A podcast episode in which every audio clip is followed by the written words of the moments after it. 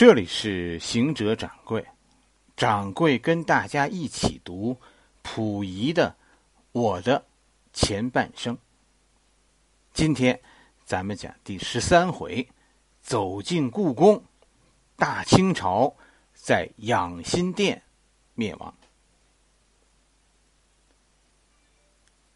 好多人，其实我觉得能听掌柜节目的多数人都去过故宫，很多人应该去过不止一次。但是我问你，有多少人记得养心殿是个什么样子呢？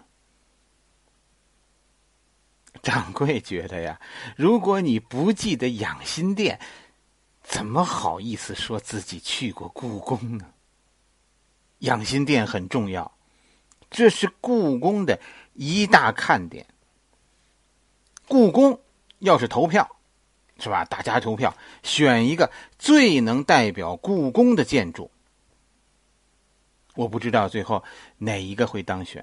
因为什么？因为经典确实太多，每一个人你的看点不一样，可能你最后的选择也不一样。太和殿，是吧？很可能最后当选的是太和殿，因为它最宏伟。但是我告诉你，住在这里的皇帝们，清朝的皇帝们选过一次。是皇帝在故宫里给自己找一个生活区。最终皇帝们没有选太和殿，而是选了这座养心殿。清朝从雍正皇帝开始，就把生活和工作的重心都放在了养心殿。皇帝没选太和殿。养心殿是一座非常不起眼，但是内部暗藏玄机的殿宇。养心殿在乾清门以西，位于后宫，以养心殿为中心，构成了清朝权力的中心。如果说北京是全国的中心是一个人的头，那紫禁城就是脑，而养心殿呢，就是所谓的脑仁儿。从雍正皇帝开始，养心殿就是皇帝的住所和办公场所。实际上，对于一个喜欢清朝历史的人来说，养心殿出现在历史上的频率远远高于太和殿。清朝人不怎么用太和殿的。其实还有个挑选，是吧？在选择一座代表故宫的宫殿的时候，今天咱们故宫博物院也做出了这样一个选择让他们选一座宫殿代表故宫去各地办展览。他们选的是什么呢？故宫博物院做出的选择也是养心殿。养心殿才是皇帝和专家们眼中代表故宫的建筑。皇帝们选它，历史学家、古建筑学家也都说养心殿才代表故宫。掌柜也觉得养心殿其实蛮重要的。好多人是不是觉得亏了，是吧？让旅行团坑了我去故宫怎么就不记得说有这么个宫殿呢？养心殿真的被好多人错过了。因为什么？因为现在的导游比较热衷的线路都是走另一边。不是说养心殿这边不走，而是说这边走一走就得了。就是出了前面的三大殿，然后都是比较重要的，都是走东侧，就钟表馆这边，从钟表馆走乾清宫，是吧？然后去东宫。这不能怨旅行社，是吧？旅行社也是跟着大家伙的兴趣在走。东宫现在大家比较愿意看，因为什么？东宫是皇后住的宫殿，那些狗血的宫斗剧都发生在那一边。养心殿在乾清宫的西边，属于所谓的西宫，就是太后住的地儿。一边东宫住的是皇帝的老婆，西宫住的是皇帝的老妈。但是真正的大清朝，其实故事都发生在老妈这边，尤其是溥仪这个时候。皇宫当然是以皇帝为中心，皇帝在哪儿，哪儿就是皇宫的中心，对吧？这个中心在殿宇上来说，清朝就是养心殿。养心殿的东边是乾清宫，养心殿的西边是慈宁宫，这是清朝的两大政治中心。乾清宫是清朝皇帝用的最多的大型殿宇，当皇帝需要一个比较大的场面而且这个场面呢，相对来说比较私人的，不是代表国家，而是代表皇帝的，就比较皇帝的这样的场面，几乎皇帝都会选择乾清宫。你看历史上几次千叟宴平时皇帝召见百官也都在乾清宫、乾清门，是吧？咱们说那块大家都知道的特别著名的那个正大光明匾，是吧？就后边藏着传位遗诏的那块匾，就是乾清宫的匾。所以乾清宫在清朝皇帝的心中，那就是一个最体面的地方，用的最多的。皇帝的办公机构也都在乾清宫附近。皇帝的智囊是啥？是哪？上书房，就是上书房里都是皇帝的智囊。上书房就在乾清宫这个院子里。皇帝的秘书团队、军机处，你知道吧？军机处就在乾清宫门口那几间小房子里，特别不气啊！要是没有牌子，你真的不会想象，那就是闻名天下的军机处啊！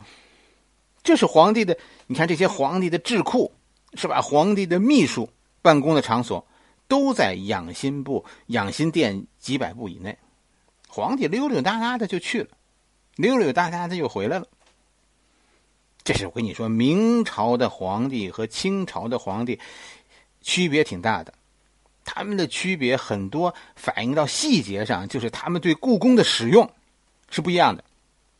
明朝皇帝好面子所以你看他住在后宫，办公在前面，在三大殿。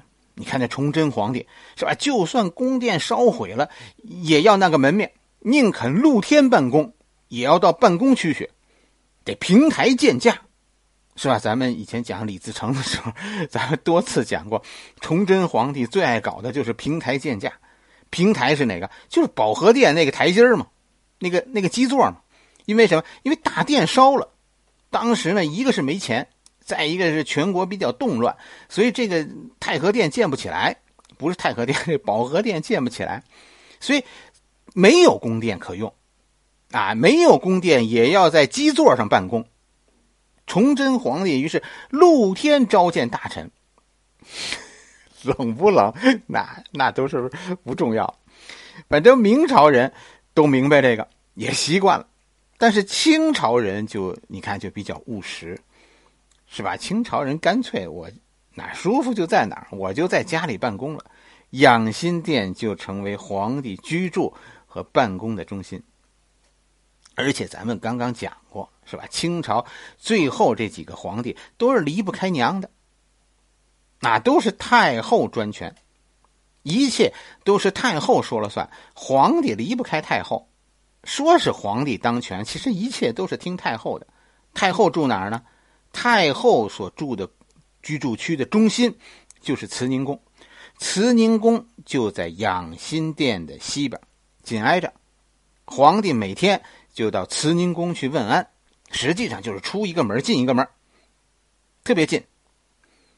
所以皇帝办公也方便，皇帝去找太后商量事儿也方便。故宫的中心是皇帝，皇帝的生活和工作的中心就是养心殿。你知道养心殿的重要了吧？去故宫千万别错过，看看人家皇帝是怎么生活的，皇帝的生活区，是吧？那些排场的东西当然要看，但是这种私密的东西也要看，是吧？就是看皇帝的私生活在养心殿。溥仪在他的传记当中也多次提到养心殿，其中最重要的一次就是在养心殿的东暖阁，隆裕太后会见袁世凯。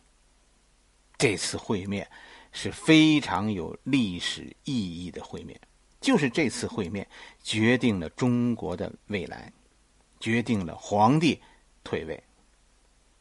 中国的封建皇帝制度应该说到溥仪这儿宣告结束。溥仪是这次会面的见证人，那个时候他6岁，他3岁登基，做了3年皇帝就退位了，他退位的时候6岁。他见证了清朝灭亡的全过程，这一段溥仪记录的非常真实。他是这样说的，掌柜读给大家听听啊。我在不知不觉中，做皇帝的第3年，又糊里糊涂的退了位。在皇帝最后的惊涛骇浪的日子里发生的事情，保留在我记忆中的有这么一个印象：在养心殿东暖阁里，隆裕太后坐在靠南窗的炕上，用手绢擦眼，面前地上红毡子垫上跪着一个粗而胖的老头子，满脸泪痕。我坐在太后的右边，莫名其妙纳闷他们哭什么。店里除了我们3个别无他人，安静得很，甚至胖老头子抽鼻子的声音我都听见了。他边抽缩鼻子边说话，说什么我完全不懂。后来我才知道，这个胖老头子就是袁世凯。这是我看见袁世凯唯一的一次，也是袁世凯最后一次见太后。如果别人没有说错的话，那么正是这次袁世凯向隆裕太后直接提出了皇帝退位的问题。从这次召见之后，袁世凯就借口东华门遇险的事故，再不进宫了。书里就是这样说的。这里提到一个东华门事件啊，就是革命党在东华门外，就王府井这个东华门外一直到王府井这个路口，在这儿刺杀袁世凯啊，从楼上扔了一个炸弹，把袁世凯的车子炸了，但是没有炸着袁世凯。这个事故，这个故事是吧？这个事件咱们以前讲过，在什么时候讲过？在北京动物园，讲北京动物园的时候咱们讲过这件事儿。北京动物园里现在还有个四烈士墓，这四烈士这儿埋葬的就是那次暗杀袁世凯的东华门事件中被抓住的刺客啊，他们的故事大家去听，是吧？掌柜介绍动物园的那一集就行了。动物园里有好几个和历史有关的这种记忆。其实动物园啊，不光是有动物，动物园里也有历史，好多呢。其中很多都和袁世凯有关系。最后，决定大清朝皇帝退位的会议也是在养心殿召开的。就是这次会议最后大臣们一起商量皇帝退位这件事儿，也是在养心殿进行的。应该这个会议在养心殿的正厅里，这种宗族会议都是在这儿召开的。参加会议的都是清朝的王公贵族，他们共同的特点是可能都是姓爱新觉罗。商量退位的问题，你看书里这一段啊写的特别有趣。书里这一段是这么写的，掌柜再读给大家听听啊。太后问：“你们看是君主好还是共和好啊？”大约有4、5个立刻应声道：“奴才都是主张君主，没有主张共和的道理。”接着别人也表示了这个态度。这次奕匡和普伦都没有参加，也就没有相反的意见。有人还说，求太后圣断坚持，勿为奕匡之流所感。太后叹气道，我何尝要共和呀？都是奕匡跟袁世凯说的，革命党太厉害，咱没枪没炮没军饷，打不了这个仗。我说不能请外国人帮忙吗？他们说去问问，过两天说问过了，外国人说要我们帮忙，叫摄政王退位。外国人说要是让我们帮忙，就得叫摄政王退位。说政治太不好，革命党才会要求改革的。摄政王退位，他们才帮忙。载沣，你说说是不是这样说的？丙太后是这样说的。溥伟立刻愤愤地说，摄政王不是退位了吗？怎么外国人还不帮忙？这显然是奕匡欺君罔上。纳言图接口道，太后今后别再听奕匡的话了。溥伟和载沣出了主意，说乱党实不足惧，只要出军饷，就有忠臣去破贼杀敌。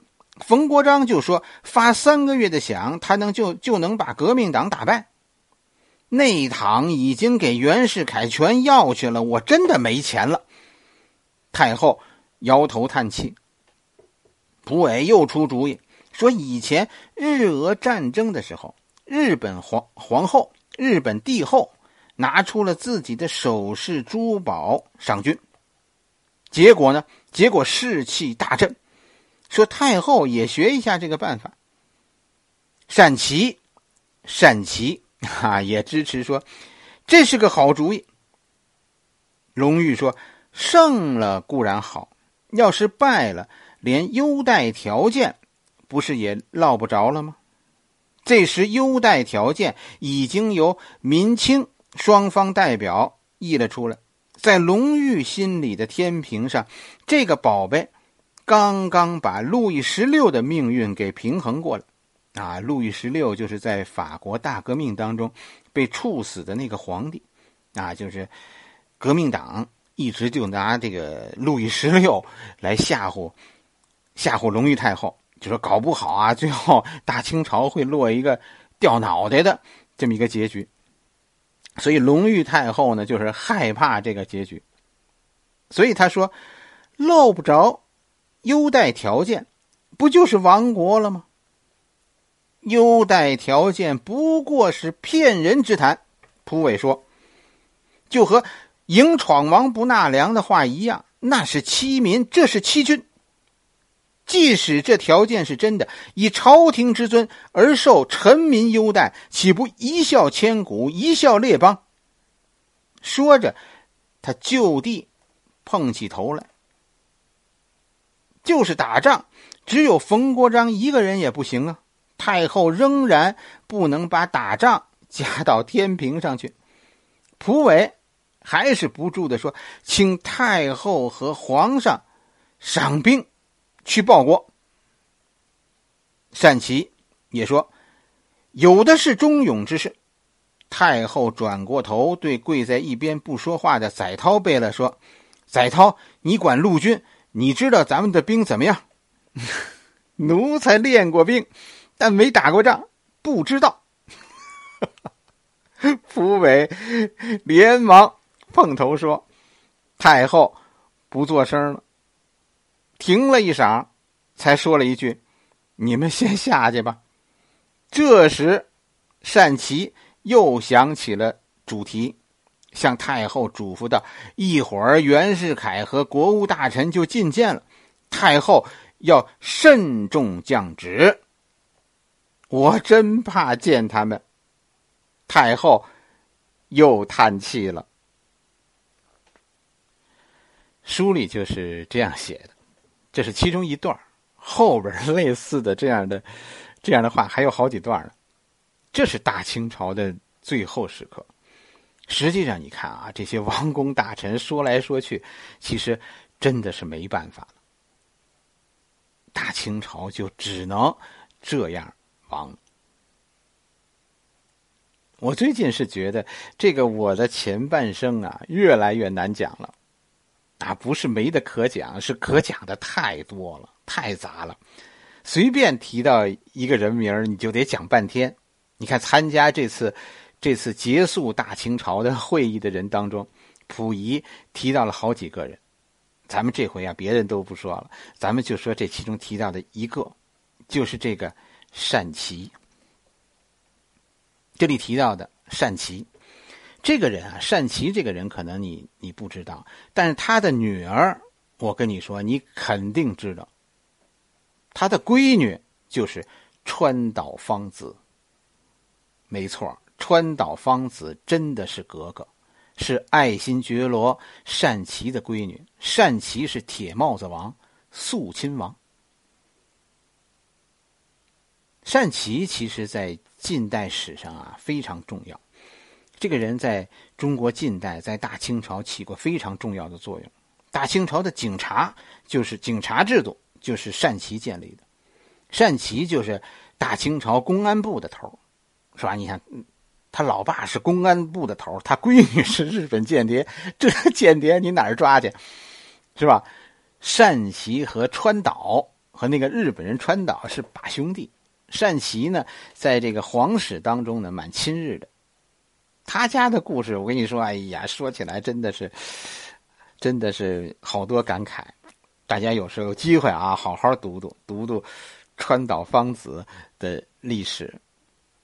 真的很能够说明当时的那个时代，大清朝的时候，单霁组建了北京的警察部队。大清朝结束了以后，是吧？单霁就离开北京，去了日本人占领的旅顺。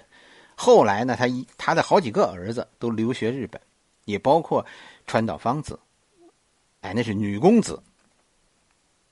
伪满洲国建立以后呢，他们中间的好几个就回到满洲国。参加了伪满洲国的建设，你真的想不到，是吧？他家出了川岛芳子这样的汉奸，是吧？其实他的好几个儿子都是汉奸，但是居然这中间也有一个抗日英雄啊！真的，而且这个单霁啊，当年就是他保护了汪精卫。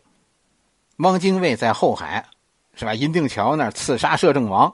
摄政王以后被捕，就是这个单霁暗中保护，汪精卫才没有被杀。哎，后来又是这个单霁啊，利用外部的舆论把汪精卫放了。很多人都说这是袁世凯的功劳，是吧？是袁世凯通过外国人给清廷施压啊，让清廷不能杀革命党，哎，这才保住了汪精卫这批人的命。但是其实我跟你说，要是没有警察头子的掩护啊，10个汪精卫也死在牢里了。汪精卫后来对单霁评价还是很高的，那是他救命恩人，那是。单霁一生啊，我跟你说，真的是说不清是非功过呀。如果讲一部汉奸传，我跟你说，那单霁肯定在里边。这老小子后来2次帮着日本人要搞满蒙自治，啊，要分裂祖国，但是都在军事上他干了，但是没干过军阀，所以后来呢失败了。单霁自己呢，因此叫郁郁而终。你说这个人，你说作为一个中国人，你看他分裂祖国。单霁叫爱新觉罗单霁。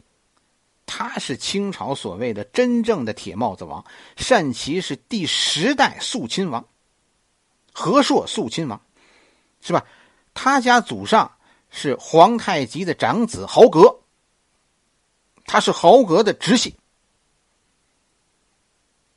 根红苗正的大清朝王爷，铁帽子王。可是他居然暗中勾结革命党，你说这都哪说理去？是吧？单霁不但作为一个中国人分裂祖国，而且作为大清朝的王爷，他勾结革命党。但是单霁自己后来可是顽固的保皇党，所谓复辟党，是吧？哎，但是你看他的一生就是这样，充满了矛盾。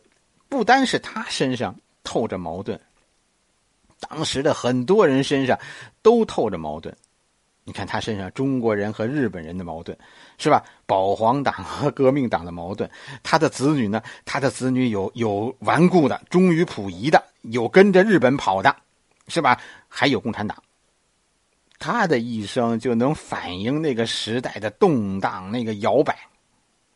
在这种动荡摇摆的时刻，一个中国人艰难的选择，活得不容易。肃亲王府，是吧？肃亲王府咱们以前也讲过，这肃亲王府，肃亲王府在哪儿？就是现在的北京市政府，马上要搬走，搬到通县去，这个地儿可能就开放了。以前啊，这是东交民巷的日本大使馆。你看看单霁的故事真的好难讲，因为跟汪精卫一样，是吧？这一代人当中的很多人，他们最后都选择叫什么？叫挟洋自重，叫借着外国人的力量来解决咱们民族内部的争夺，复辟保皇，这才是肃亲王单霁真正的本心。支持革命党是因为和革命党有共同的敌人，真正单霁敌对的是那个庆王奕匡啊，这是大清朝内部的矛盾，最后变成我要拿革命党来压奕匡。而奕匡呢，奕匡是说我要跟袁世凯合作，我要压制谁呢？我要压制肃亲王。所以这个单霁，是吧？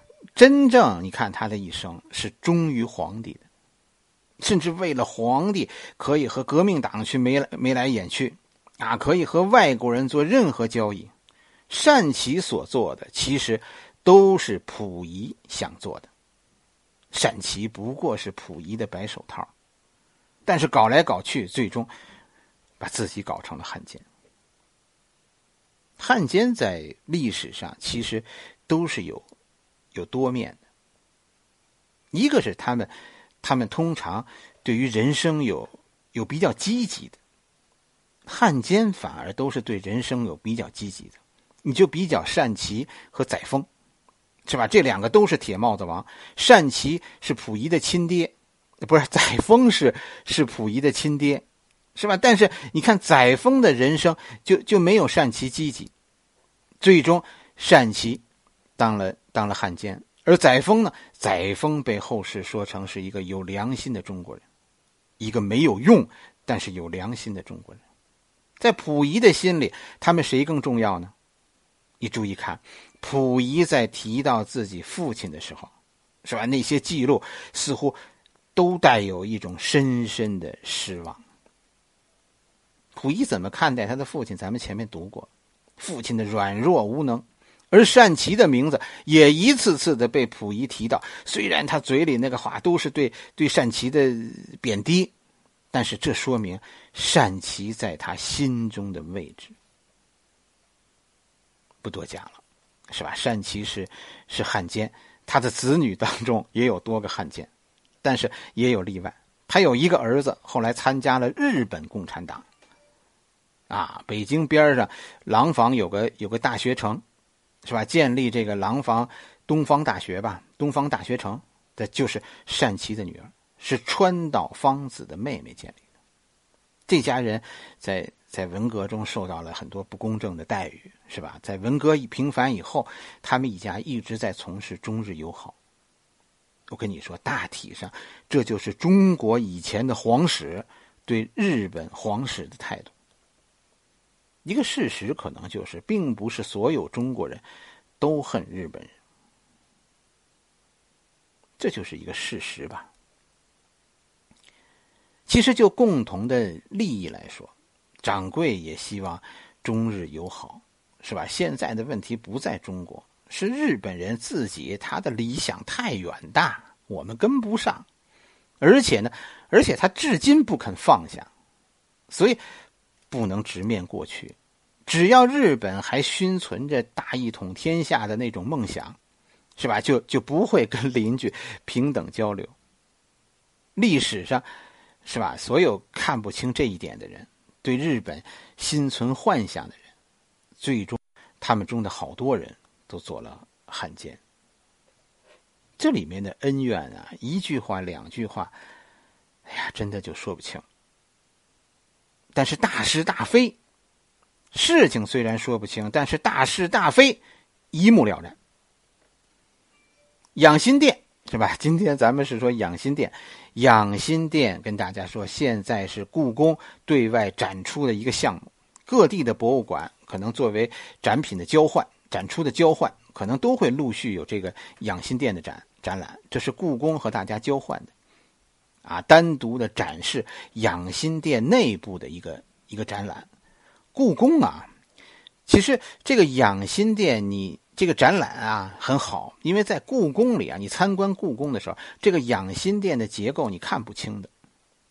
养心殿其实结构很特殊，它迎面是一个厅，这个厅就是刚才咱们说的召开这个爱新觉罗家庭会议的这个厅，这个厅非常深，有点那个小朝堂的那种庄严感。然后厅的两边呢，你进不去，厅的两边是两个玻璃窗，从玻璃窗你能看到啊，那是养心殿的东边、西边，东边是东暖阁，西边是西暖阁，两个房间隔着玻璃你能看见。但是很多人都不知道，原来我也不知道，东暖阁、东西暖阁的后边还有一个小单间，暖阁的后边还有一间房的，所以这间房很私密的，是吧？哎，这样因为有这间房，所以才使得这个厅很深，房间还很多，左右还各有两个小间。以前隔着玻璃从外边真的看不到里边还有一个小间，也是通过这次展览，是吧？掌柜前年看的这个展览，看完以后我才知道，哦，这里还有一个小间。现在这个季节初冬，我觉得最能体会皇帝们为什么不选太和殿。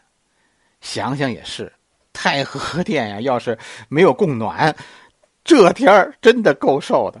你看看东暖阁，是吧？房子是小一点，但是你搞个火盆，这里肯定特别暖和。现在很多人都抱怨说啊，冬天供暖，现在北京的供暖不好，供暖不热。我跟你说，真的没什么可抱怨的。我小时候那外屋的夜里都是冻冰的，屋里温度就那么低的。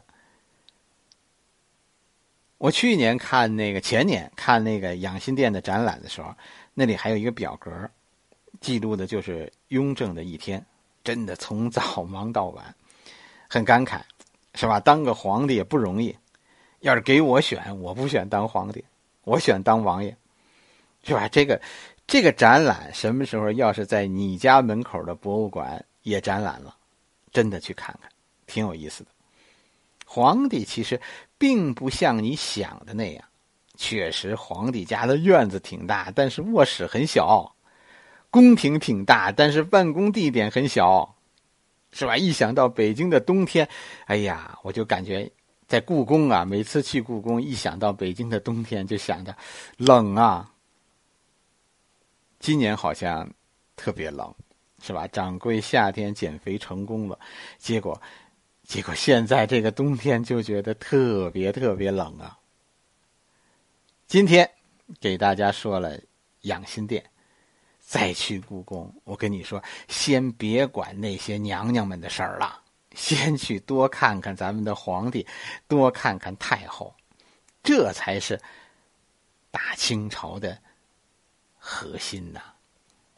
好了，今天咱们的故事就讲到这里，下一回继续。